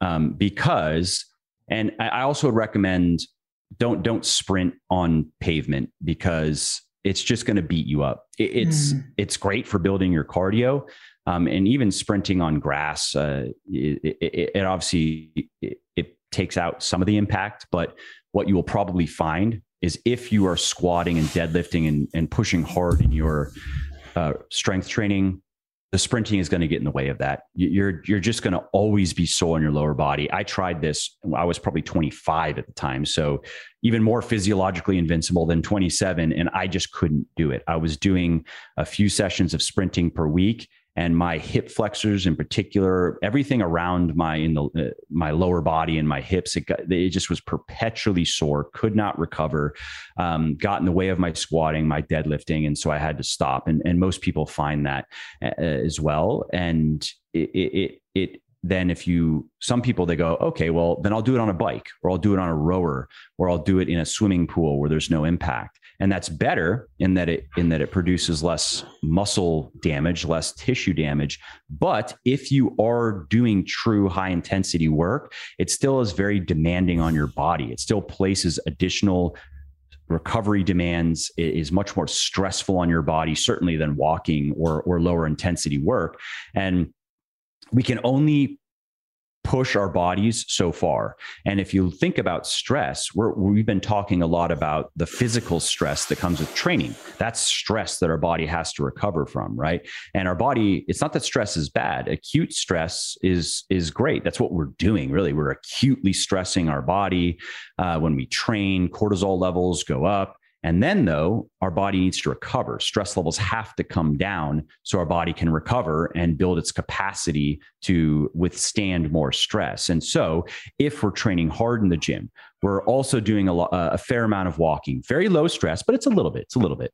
Uh, we're doing some moderate intensity cardio, a little bit more stress, and we're doing high intensity cardio, uh, high stress, and we have a calorie deficit, let's say, more stress. Yes, this is a lot and, And you're fasting, and, maybe. yeah, and and maybe we're not sleeping so well because of mm. whatever, more stress. And think about the emotional and psychological stresses of just living. I mean, not we're we've only talked about training. What about life, right? Mm. Maybe there are some financial stresses that's stress maybe in in relationships of any kind maybe that's stress uh, with corona doom and all of that nonsense, even more stress. And so um, this is going to vary from person to person, but we can only handle so much stress. And our goal, of course, is to be able to handle more and more stress, but we have to be also cognizant of, of our, our limitations as they are right now. And so that's why I, I, I don't um, I don't recommend HIIT as much uh, high intensity interval training as much as I used to, and and I do recommend limiting it to uh, an hour per week. And I would recommend that would be an hour split, presumably, into Correct. like no more than thirty minutes session, because that's where the yep. cortisol kind of really ramps up, isn't it? After yep. about thirty minutes. Yep, I recommend twenty to thirty minutes of an individual session, and if you haven't done this type of stuff before, you might even want to start with fifteen minutes and work up to that 20 to maybe 30 minutes. And then you are doing, if you want to do more of it, you're doing no more than a couple of sessions per week. Um, but if we're now just looking at bottom line results if if we're not if we don't care too much about maximizing our cardiovascular capacity if you want to do that if you're if you're an endurance athlete or you just are curious how good you can get at endurance activity then you actually do want to include some high intensity work in your regimen.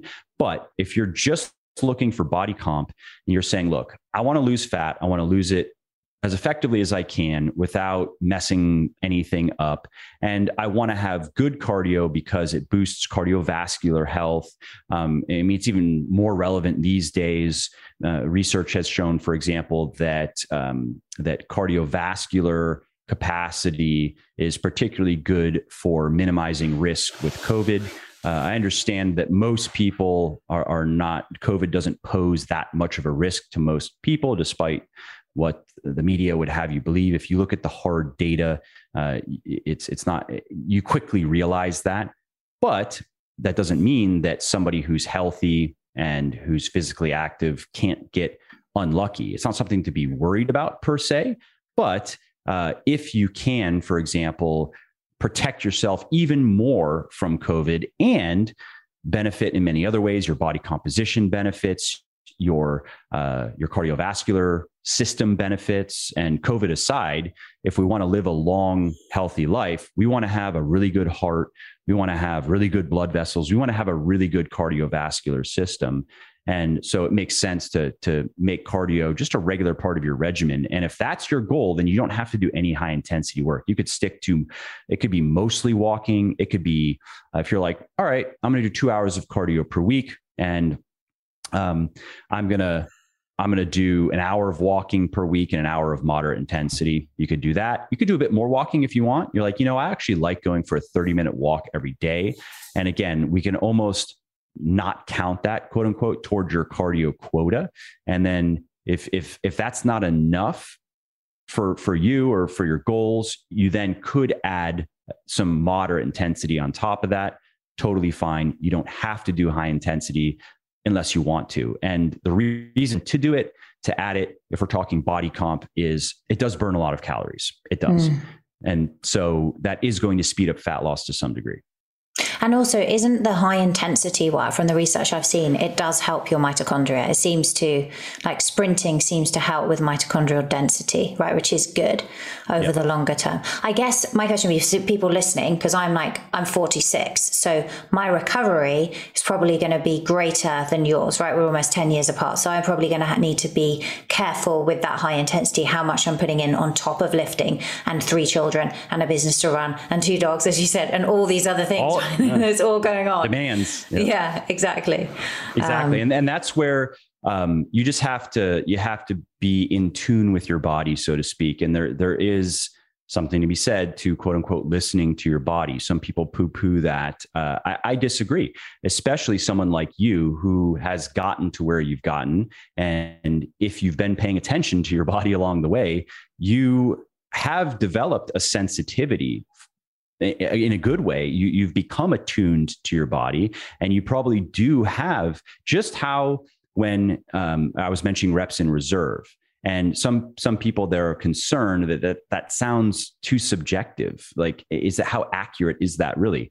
Well research shows that it actually it is fairly accurate, especially in people who are experienced weightlifters, where where they when when in in research studies when experienced weightlifters have um, again, it's just asking yourself that question: How many good reps left? Good reps left. You don't have to even you don't even have to sub vocalize it. You just have the concept, right? Uh, mm. One, two, maybe. And then in studies, they would have people actually go to failure. All right, go. And what they found is that more experienced weightlifters were were actually pretty accurate in their predictions. And these were not just self self fulfilling prophecies because they were having to go to absolute failure. Like if you're squatting, that means you cannot finish the rep. You get to the bottom mm. and that is it. You have to you have to sit the weight down on the on the arm. This is dangerous for injury. Don't do that. Don't do Isn't that. It? I'm just saying yeah. for the yeah, for the purpose of I made Oh yeah, mistake, of the science, yeah. Just just exactly for them to understand. Now, in the case of these studies, they were not doing it on a barbell squat. They were doing it like on something that's safe, like a leg press, for example, where um now again, it's not me recommending that, but of course, the researchers they they set it up in a way that people were not going to get hurt. They just wanted to see how accurate their predictions were, and they found that in in novices less less accurate but as people got experienced more accurate. And the same thing goes for most people in terms of intuitions with their body and how are they recovering? How are they feeling? You have objective measures of that. Like if you are consistently sore, consistently lower energy, consistently lower mood, sleep is consistently disrupted, you're probably not recovering from your training mm-hmm. uh, that it can be obvious but many people as they become more experienced they can already they don't have to let it get that far because they just have enough experience they've developed a good intuition to say I think I'm I'm overreaching. I'm, I'm pushing a little bit too much, and maybe I'm noticing, for example, like something I notice that is is objective, but I'm attuned to it. Is if I push too much, what I'll find is that in my weightlifting, uh, the weights, my normal training weights, they just start to feel heavier. So my reps mm. in reserve, we could look at it. I've noticed go, that, especially yep. if you're tired, right? Yep. I've really your noticed reps that. in reserve go down, right? So you're you're squatting 135 or whatever, and let's say you do eight, and uh, previously you could do eight with maybe two good reps left. Now you're doing eight with zero good reps left. Like that eighth rep was a grinder, which I don't recommend, but you, it just th- threw you off because you, you figured that it was not going to be like that. That that, for example, is an objective thing that um, you can you can notice, but you have to be more experienced to understand. Like, okay, that's not necessarily a uh, a huge red flag, but it's a signal. And there are mm. other signals that you become attuned to. And so, listening to your body in terms of how much stress can you handle? Am I doing too much? Um, especially again as you become more experienced your instinctive answer to that i think it, it, makes sense to give that some weight where instinctively if you just know in your heart of hearts i'm doing a bit much i think i think it's uh, i should i should change something here right? And so for some people for example it is i should get a bit more sleep. And i've made that mistake of trying to get by on just enough, just enough sleep because I have a lot of things to do and I would like to do these things. I, I would prefer to not sleep at all if I didn't have to. I don't, I don't like. Yeah, I'm sleeping. the same as that. I don't dislike it, but you know, yeah. it's just dead. I, I would rather be doing. It kind of gets in the way, right? It's like. I look at it like that. Like, how many hours do I actually need to sleep to feel good? Right. Yep. Yep. But, um, yeah, I was going to ask because um, you've been so generous with your time. Before before you go this, there's a few more questions I have, which is a lot of people get confused on this. Cardio, does it matter? Do you need to do it before or post weight training? How much of an impact does that have? And then another question I often get asked by people is, should I pre-fuel? Because my, my view in, in terms of like, if you are working out in a fasted state, for example, and you've had some carbs at night and your kind of muscle glycogen is replete, then you shouldn't necessarily have to pre-fuel. But if you can't work out as hard, then absolutely should, because the important thing is to make the workout count, right? But I'm just right. really curious on those things like cardio, pre-fueling, post-fueling, because you've done all the research. What your thoughts are there? Yeah, I would recommend, I would not recommend doing cardio before you lift. If you're going to, if you want to just warm up and get moving, that's fine. Like if you want to do five or 10 minutes of walking on a treadmill or walk to the gym, don't make it a 45 minute walk. That would be a bit much. But if it's a short walk and it just gets you, it raises your body temperature a little bit. And particularly, let's say you're going to train your lower body and it just helps you feel ready to lift, then that's fine. But don't do cardio workouts before you lift simply because it's going to sap your energy. It's going to hurt your performance in your lifting. It just will.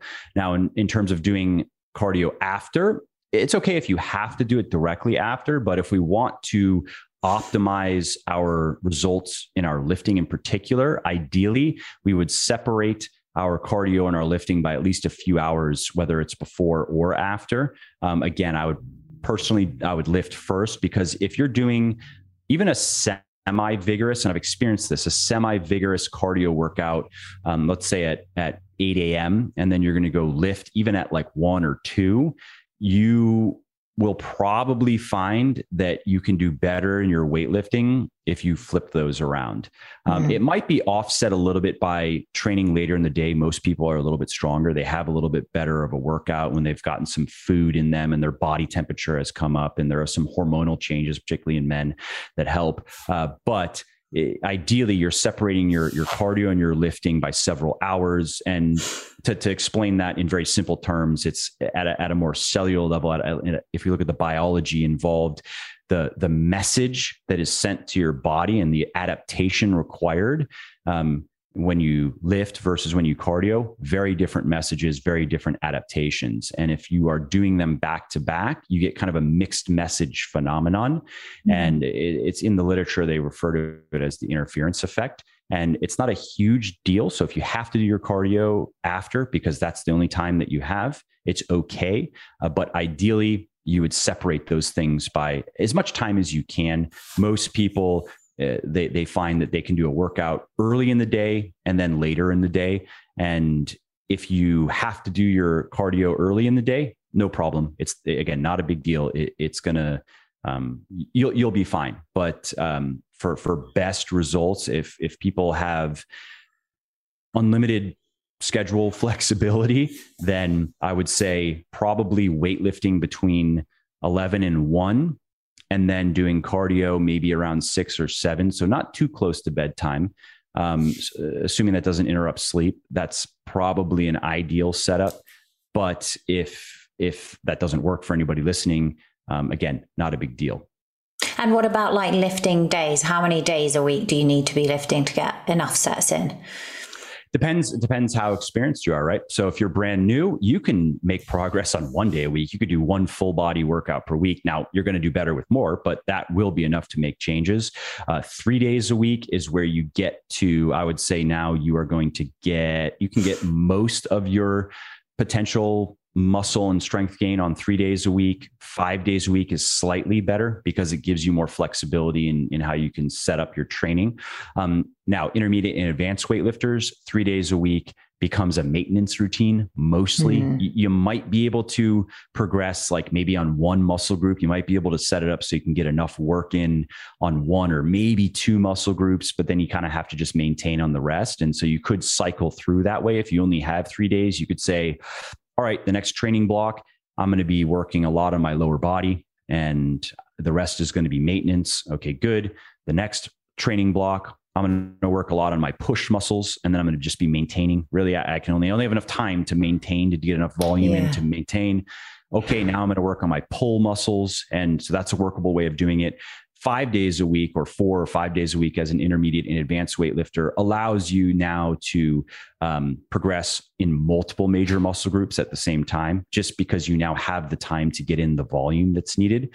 And um, so, so yeah. And then you had asked also about pre and post workout nutrition.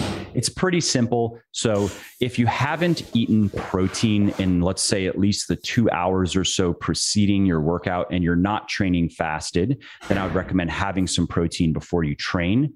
Um, same thing goes for carbs. If you haven't eaten carbs in a couple of hours before a workout, you're probably going to have a slightly better workout with 30 to 60 grams of carbs or so.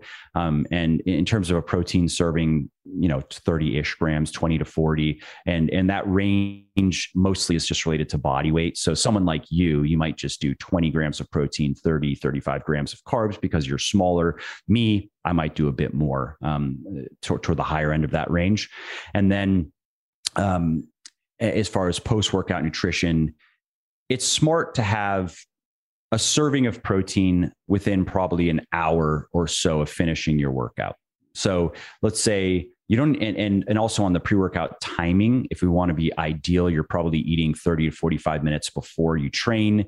And most people they don't like to feel full. Like i don't like mm. especially if i'm squatting no, or deadlifting because I, I, feel like i'm going to throw up actually. same here. I did it the other day and it was a real mistake because i usually train in the morning and i my son had a tennis lesson. So i was like right i'll go to the gym at two and i'd had a lunch before and it was just protein and veg.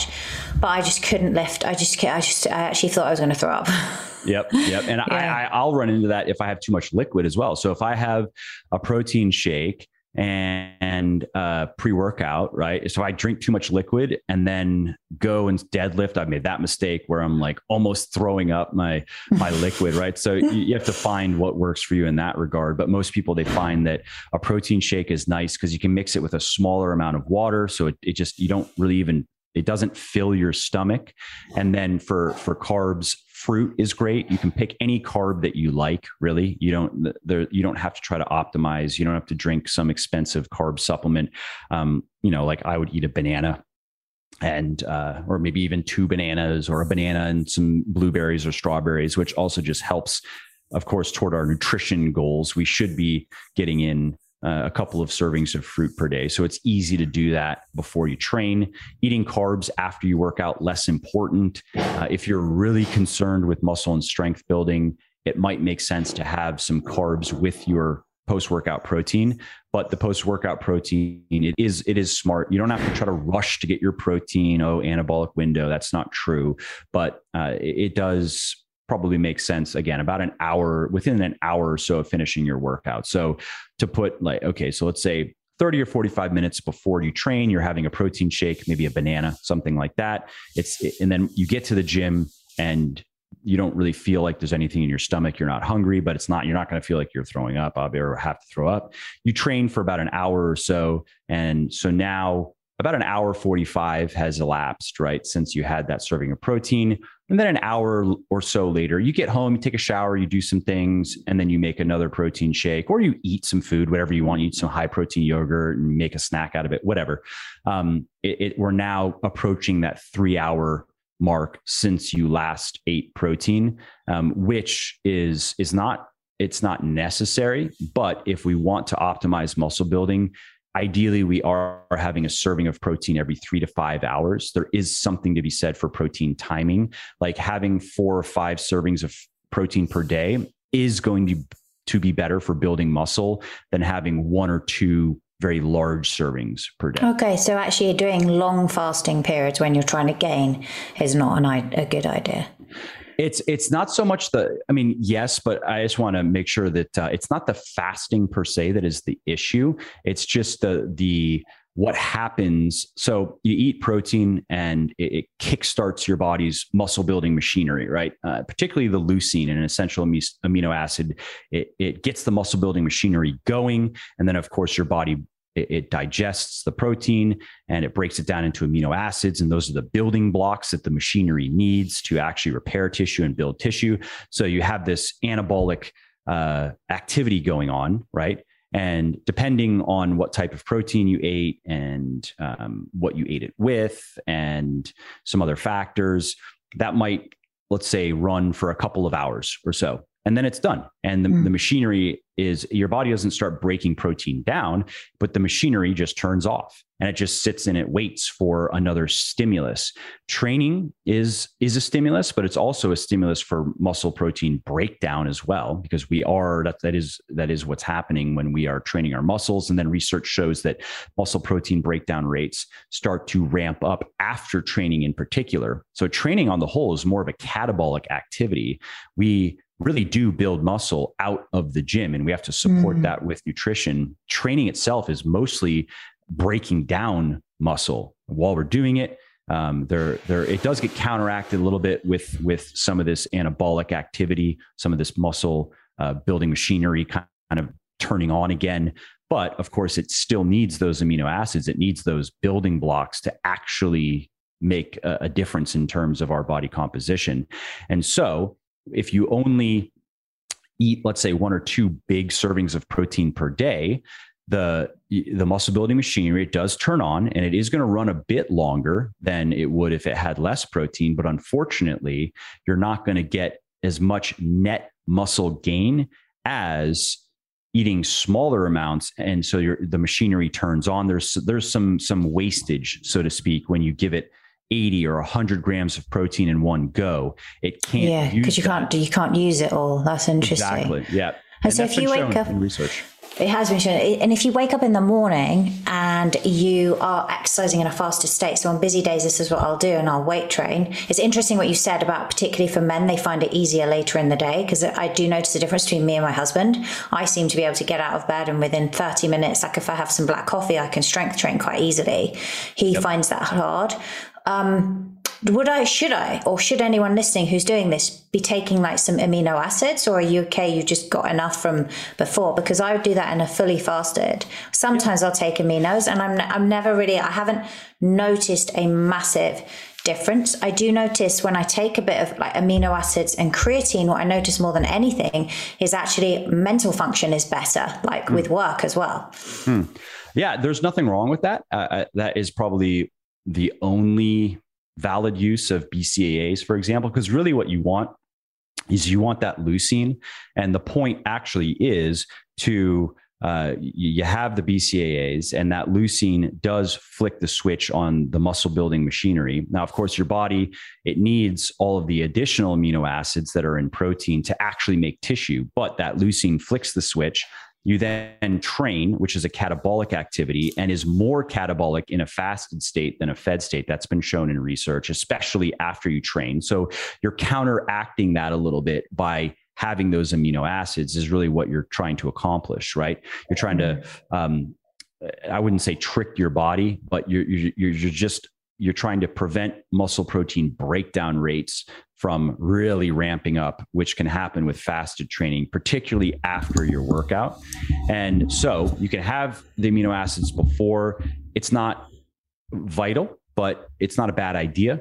You can also take a supplement called HMB if you want to do that, which is a metabolite of leucine. Some people prefer that because leucine, BCAAs, which also is isoleucine and valine, they they do have they do produce an insulin response. And yeah, but can you just fasting, take essential aminos rather than just full essential amino acids rather than a, the BCAAs? There is a, there is a, an insulin response so okay. it's not okay. it's not it's not as marked as with food uh, of course and it doesn't last very long but some people who are very strict okay. about their fasting they want no insulin response so they go with the black coffee for example and they go with the HMB, which is a meta- which is a which is an, a metabolite of meaning your, when your body breaks leucine down one of the um, things that that is produced is called HMB and that actually is more anti-catabolic even than leucine itself just taking straight leucine and it has no insulin response. So some people again who are very um, particular about their fasting they choose hmb a couple two or three grams before they train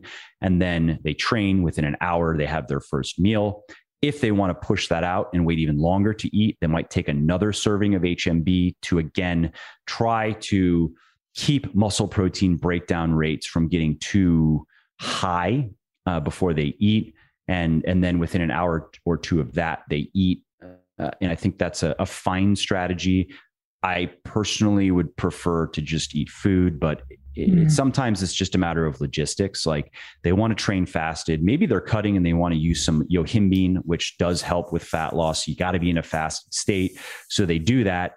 And then they have to drive to work. They have to do things. They actually can't get some food and and and to these people i do recommend i'm like well you might want to just bring a protein shake with you to the gym shake it up you know or have a protein bar. But if for whatever reason that doesn't work and they go you know i really just i don't want to eat i'm not hungry at all. I don't want to eat until 11 or 12 and i'm training at 8 da, da, da, then you can use hmb or bcaas or essential aminos. Make sure it has the the leucine is i mean it would be an eaa product um, you can do that. And the yohimbine helps you burn fat, right? So yeah, you can take, yeah. but you could take the HMB and the yohimbine, or yep, sure, you could. That, and these are all available on your website, right?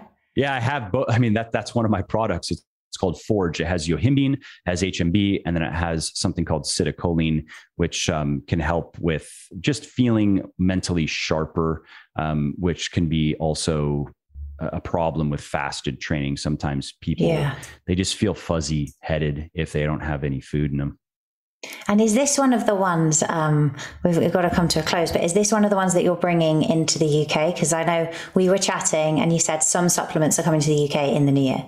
Yeah. You know, I'm actually not sure. I'd have to check with some of the people I work with because Yohimbine, I'm not sure. Uh, the UK and the EU, they have some strange restrictions on hmm. supplements. Mm. Um, like in Germany, they uh, my pre workout it had an amino acid called L-ornithine, which is uh, it's an amino acid. It's completely benign. It can help with endurance. There is no reason to make a fuss about L-ornithine, but in Germany, they did not allow it. Don't know why. I have How no funny. idea. So, so I couldn't sell my pre-workout in Germany because it had L-ornithine. So, yohimbine might be, uh, it might not be allowed because it's a stimulant, and it's not a dangerous product. I mean, if yeah, if you take way too much of it, uh, it's going to be a problem. But of course, that's true of caffeine as well. Like, um, you know, if you have two grams of caffeine in one go, you're probably going to the hospital. So, um, yeah i'm not sure if that one is is if we're going to be able to to offer to get it, in. I'm not sure. Yeah. But some are coming. So um, yep. it's exciting. And your new book, Muscle for Life, is out on the 11th of January.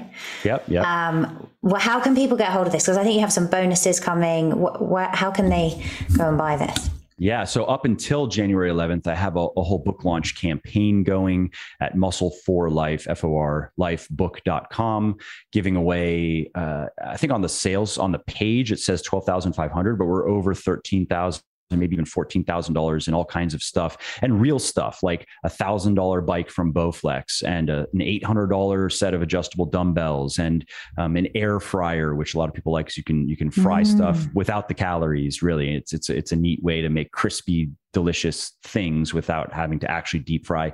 So things that that have real value, not like, oh, I say this PDF is worth you know ninety seven dollars. There you go. There's your bonus. Um, and and you can enter by buying the book and by spreading the word about it. All the instructions, everything is over at muscleforlifebook.com. And for people who pre-order now, they're also going to get uh, some some immediate gratification too in the way of of bonus stuff that they'll get access to and just making it fun, making the book launch fun to drive pre-orders because pre-orders and first week orders determine your placement on various bestseller lists. So it's a it's a it's a marketing game, but it works. Know, but it works for everyone, right? So yeah, we will exactly. link to that in the show notes. Um, I will. Uh, I'm just looking at the dates. Hopefully, hopefully when my editors are back, because everyone's breaking with Christmas, we get this out before. Um, and uh, yeah, but I'm sure people will be really keen to buy it because um, this this book actually takes them through the whole process. Right, you can go from beginner through intermediate and advanced, as I understand exactly. it. Yeah, yep, amazing. Absolutely. Yep. Amazing. We will link to that. And are you where are you most active? What's the best social media platform if people want to follow you and connect with you?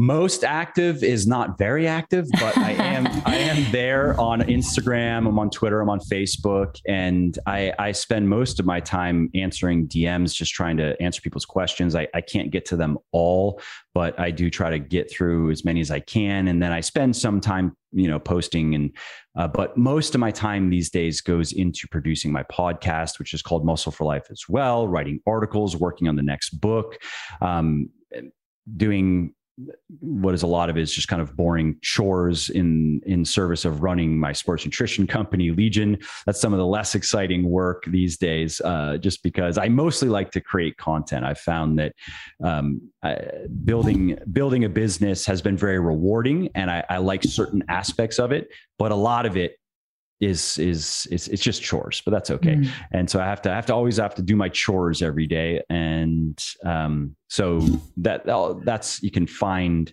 I guess all of my stuff at legionathletics.com. That's the sports nutrition company. but if you, hit, if you hit the blog, for example, you're going to find I have hundreds and hundreds of articles there. I also have some smart, knowledgeable people who work with me and they write under their own names. But so you have millions of words uh, at this point of content uh, answering, eh, I mean, covering everything that I've talked about on this podcast actually is covered in one way or another through articles, through podcasts. Um, people can find my books, my other books at, at Legion in their store, in the store there. You can also get them anywhere you buy books, but um, yeah. Yeah, amazing. We will link to all of that in the show notes. Thank you so much, Mike. I have all your books and I'll be getting Muscle for Life. And you've been a real inspiration. I think anyone listening that wants to gain muscle, lose fat, Mike's your man. So go and check out Legion Athletics and Muscle for Life.